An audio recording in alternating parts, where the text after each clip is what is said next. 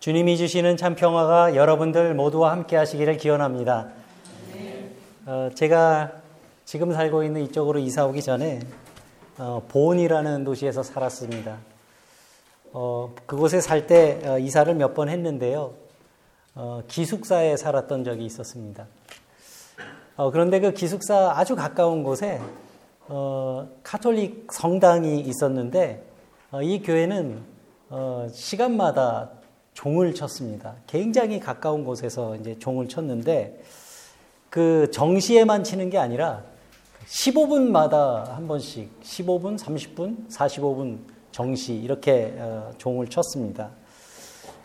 그래서 처음에 익숙해지지 않을 때는 그 종소리가 얼마나 시끄럽는지 뭐 이렇게 하루 종일 종소리가 들리는 것 같은 느낌이 있고 어, 그랬는데 어, 좀 지내다 익숙해지니까 어, 십오 분 때는 약간 톤이 달라요 또. 그리고 삼십 분도 다르고 그러니까 나중엔 이 종소리만 들어도 어, 몇 시인지 이렇게 알 수 있을 경지에 이렇게 다다르게 되더라는 거죠. 제가 그, 그, 그때 그 종소리를 들으면서 어, 그런 생각을 했던 적이 있습니다. 이 땅의 교회는 저 종소리 같은 것이 아닐까 이런 생각을 했었던 적이 있어요. 이게 우리 사람들은 모두 우리의 그 삶의 현실에서 아주 분주하게 살아가지만 때때로 그 울려주는 그 종소리를 듣고 때를 알 수 있는 것처럼 세상에서 교회가 맡은 역할은 그런 것이 되어야 하는 것이 아닐까 그런 생각을 골똘히 한 적이 있었습니다. 어, 우리 교회에서는 이번 여름을 맞아서 구약의 이제 예언서, 특히 이제 소선지서의 말씀을 어, 본문으로 이렇게 말씀을 나누고 있는데요. 마치 그 교회에서 울리는 종소리가 때를 알려주는 것처럼 이 성경에 기록된 예언자들의 목소리는 그 시대의 때를 알려주는 소리와 같았습니다. 이렇게 말씀드렸던 것처럼 예언자들이 등장했던 시기는 평화로운 시기라기보다는 위기의 시, 시기, 시대가 더 많았습니다. 그렇기 때문에 그러한 임박한 위기를 전하기 위해 좀 시끄러웠던 시대였다. 이렇게 우리가 생각할 수도 있는 거죠. 그렇지만 그 분명한 것은 그러한 시대의 목소리가 없었다면 역사를 통해서 말씀하시고 또 역사를 통해서 일하시는 그 하나님의 뜻을 헤아리기가 어려웠던 어둠의 시대였던 것은 분명할 겁니다. 그런 의미에서 그것이 개인적이든 아니면 시대적인 문제이든 한 번쯤 우리들의 삶의 현실을 말씀을 통해서 돌이켜보고 또 하나님 앞에 서 있는 우리 자신들의 모습을 돌아보게 하는 메시지가 예언서의 말씀이라고 저는 생각을 합니다. 지난주에 우리가 호세아서를 본문으로 말씀을 나눴는데요. 오늘은 아모스의 본문입니다. 이 구약성경 예언서의 그 열일곱 권의 책이 있는데 그 중에서 북왕국 이스라엘에서 활동했던 선지자는 딱 두 명입니다. 바로 지난주에 우리가 함께 본문으로 했던 호세아와 아모스 이 두 사람만 북왕국 이스라엘에서 활동했던 예언자입니다.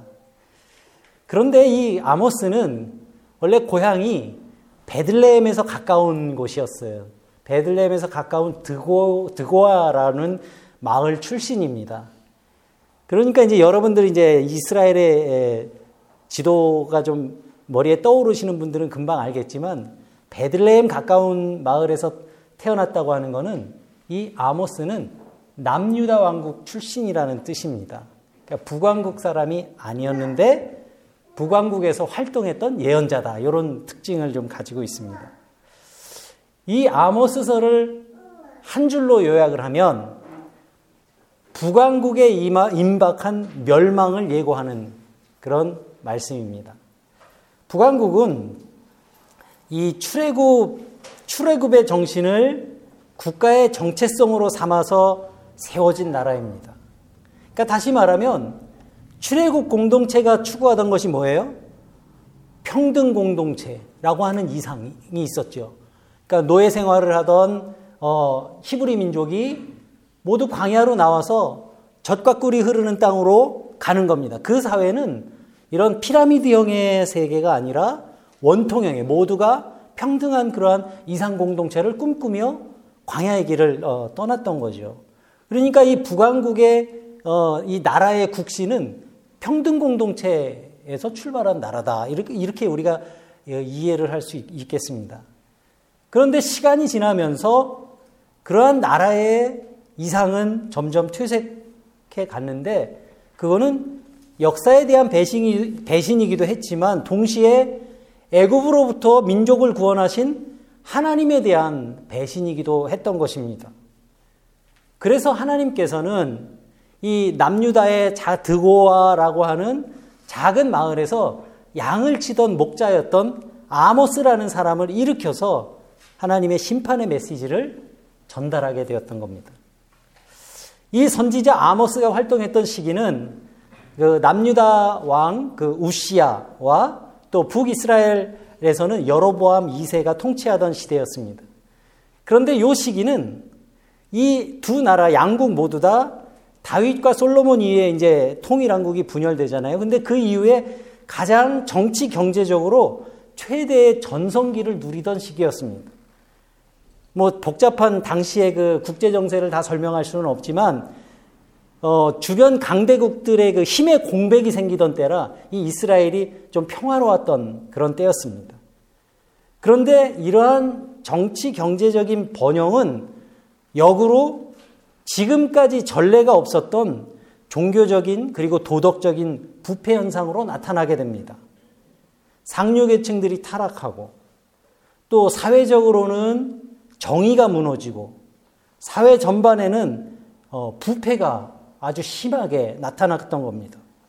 바로 이런 때에 남한국 유다 출신이었던 아모스는 남유다보다 상대적으로 상황이 더 심각했던 북왕국 이스라엘을 찾아가서 하나님의 공의를 회복해라 라고 하는 메시지를 외쳤던 것입니다.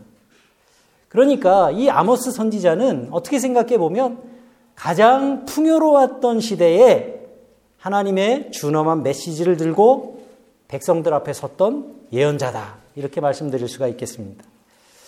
즉, 특히 아모스가 전한 메시지 중심에는 이 사회적인 불화와 모든 불법의 원인이 하나님과의 관계 단절에서부터 비롯된 것이다 라고 이렇게 예리하게 설교하고 있기 때문에 이 아모스를 일컬어서 공의의 선, 선지자다, 공의의 예언자다 이렇게 보통 부르기도 합니다. 또 선지, 아모스 선지자가 살았던 이 여로보암 이 세 시대는 정치 경제뿐만 아니라 종교가 번성했던 시기이기도 했습니다. 나라 곳곳의 성소마다 제사를 드리려고 하는 사람들로 가득가득 찼고 또 곳곳에서는 찬양의 소리도 아주 드높았습니다. 그런데 문제는 종교적 열정은 뜨거웠지만 정작 그 열정 속에는 하나님이 계시지 않았던 겁니다. 그 종교적 열정 속에서 하나님을 발견할 수가 없었던 겁니다. 그것이 그 시대의 문제였습니다. 여러분, 하나님 없는 열정이 무슨 소용이 있겠으며 하나님 없는 예배를 만약에 드린다면 그 예배가 무슨 소용이 있겠습니까? 오늘 본문 이십일 절과 이십이 절의 말씀을 여러분들 함께 읽어보겠습니다. 여러분들 그 성경이나 주보를 참고해 주시면 좋겠습니다. 이십일 절과 이십이 절 말씀입니다. 함께 읽습니다. 시작! 내가 너희 절기들을 미워하여 멸시하며 너희 성의들을 기뻐하지 아니하나니 너희가 내게 번제나 소제를 드릴지라도 내가 받지 아니할 것이요 너희의 살찐 희생의 화목제도 내가 돌아보지 아니하리라.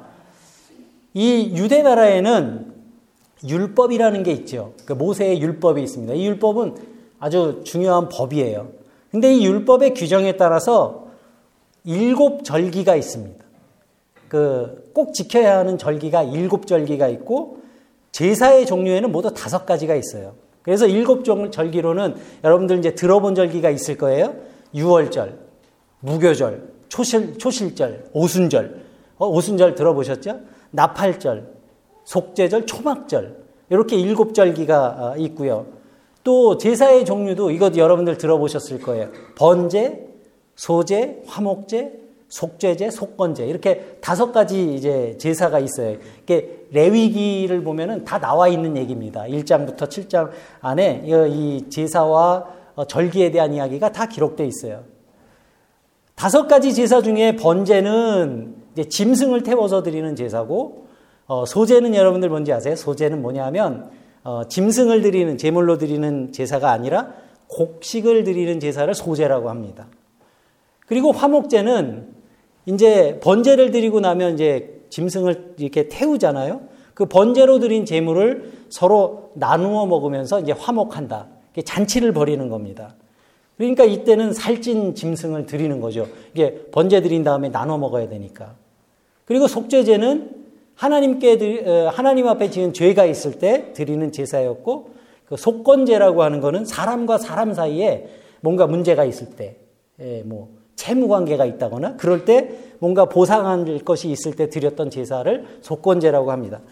그러니까 이 절기와 집회를, 그리고 번제와 소제와 화목제 같은 제사들은 모세의 율법이 정해놓은 것들이니까 이스라엘 백성들에게는 이게 의무인 거죠. 그런데 하나님께서 지금 이 말, 말씀에서 너희 절기와 성회들을 미워하시고 멸시하시며 기뻐하지 않으시고 번제와 소제와 화목제를 받지 않으시고 돌아보지 않겠다 이렇게 말씀하시는 겁니다.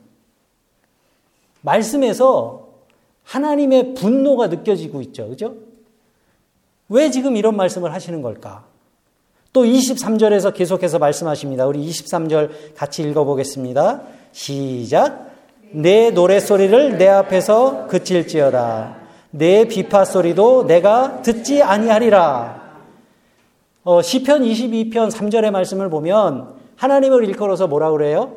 이스라엘의 찬송 중에 거하시는 주님. 이렇게 노래합니다. 그리고 시편 백오십 편을 보면 호흡이 있는 자마다 여호와를 찬양하라. 모든 악기들을 동원해서 여호와를 찬송하라고 이렇게 시편에서 노래합니다. 그런데 지금 하나님께서 그러한 노래소리, 소리들이 시끄럽다고 그치라고 하면서 그 악기 소리도 더 이상 듣지 않겠다 이렇게 말씀하시는 겁니다. 왜 그런 것일까? 하나님을 찬송하는 것은 모든 피조물과 성도들이 마땅히 행해야 될 일들인데 그런 모든 것을 다 그치라는 겁니다. 그렇게 말씀하시는 이유가 무엇일까요? 그 이유가 본문 오늘 이십사 절에 있습니다. 함께 읽겠습니다. 시작! 오직 정의를 물같이 공의를 마르지 않는 강같이 흐르게 할지라. 아멘. 실제로 북왕국 이스라엘은 출애굽의 꿈과 이상을 품고 세워진 나라였어요. 그런데 지금 이 나라의 현실은 공의가 마르고 불의와 불법이 가득한 곳이 되었던 겁니다. 하나님께서는 이러한 이스라엘의 현실을 바라보시면서 단지 절기를 지키고 또 온갖 이름의 제사를 지내고 집회로 모이고 또 모여서 뜨겁게 찬양하면서 예배하는 것만이 전부가 아니라고 말씀하신 겁니다. 그리고 경건하고 도덕적인 삶, 즉 너희들의 삶에서 죄악을 버리고 말씀의 계명을 신실하게 지키는 그러한 경건하고 선한 삶을 살으라고 말씀하신 겁니다. 너희 삶에서 오직 정의를 물같이 공의를 마르지 않는 강같이 흐르게 하라. 제사와 그 어떤 찬양보다도 삶의 예배를 받기 원하시는 하나님의 준엄한 말씀이 아닐 수 없습니다. 또 이십오 절을 함께 읽어보겠습니다. 시작! 이스라엘 족속아 너희가 사십 년 동안 광야에서 희생과 소제물을 내게 드렸느냐. 이스라엘 백성은 애굽에서 나와서 사십 년을 광야에서 지내는 동안에 우리가 성경 말씀을 읽어보면 잘 알죠. 감사하기보다는 늘 불평하면서 하나님을 원망하고 또 모세를 원망하기 일쑤였습니다. 하나님께 제사를 드리긴 했지만 형식적으로 하나님께 제사 드릴 때가 더 많았고 아예 드리지 않고 건너뛸 때도 많았던 거예요. 또 하나님께 제사만 드린 것이 아니라 자기를 위해서 우상을 섬긴 지도, 섬긴 적도 많이 있었습니다. 이십육 절입니다. 함께 읽어보겠습니다. 시작. 너희가 너희 왕 식굿과 기운과 너희 우상들과 너희가 너희를 위하여 만든 신들의 별 형상을 지고 가리라. 이게 무슨 말이에요? 이스라엘 백성은 그 식굿이라는 신을 왕으로 섬기고 또 기운이라는 우상을 만들어 섬겼습니다. 이 식굿이 뭐냐 하면 바벨론에서 섬기던 신의 이름이에요. 바벨론의 신, 그, 그 바벨론의 신을 이스라엘 백성들이 섬겼다는 거예요. 그리고 기운은 별의 신을 말합니다. 그러니까 지금으로 말하면 이 토성, 토성을 섬기는 그, 그 우상 종교가 있었어요. 그래서 그, 이, 그걸 이제 기, 한국말로는 기운이라고 하는데 지금 이 나라에 얼마나 우상숭배가 만연해 있는지 알 수 있게 해주는 구절인 겁니다. 이렇게 온 나라가 하나님을 떠나서 범죄하고 또 우상들을 섬긴 결과 하나님께서는 마침내 이 죄악에 물든 백성들을 징계하시기로 하는데 나라는 아수르 군대에게 패하여 멸망하게 될 것이고 백성들은 모두 포로로 잡혀가게 될 것이다 하는 말씀을 선지자를 통해서 전하게 됩니다. 이십칠 절입니다. 함께 읽어보겠습니다. 시작.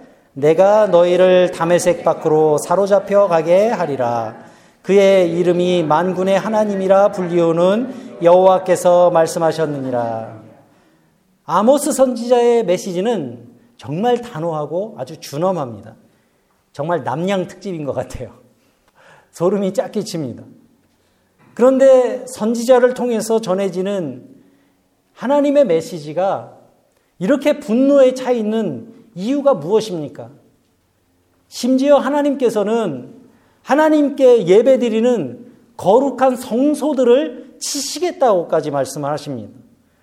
도대체 누구를 향해서 이런 말씀을 하시는 건지 바로 오늘 우리가 읽은 본문 앞에 오 장 칠 절에 그 이유가 써 있습니다. 칠 절의 말씀. 자, 여러분들 찾으셨어요? 한번 읽어, 읽어보겠습니다. 시작. 공의를 땅에 던지는 자들아. 무슨 말이에요? 세상에서는 힘이 있다고 불의에 가담하고 정의를 짓밟는 자들이 거룩한 성소에 와서 바치는 그런 제사를 하나님께서는 역겹게 여기신다는 말씀입니다.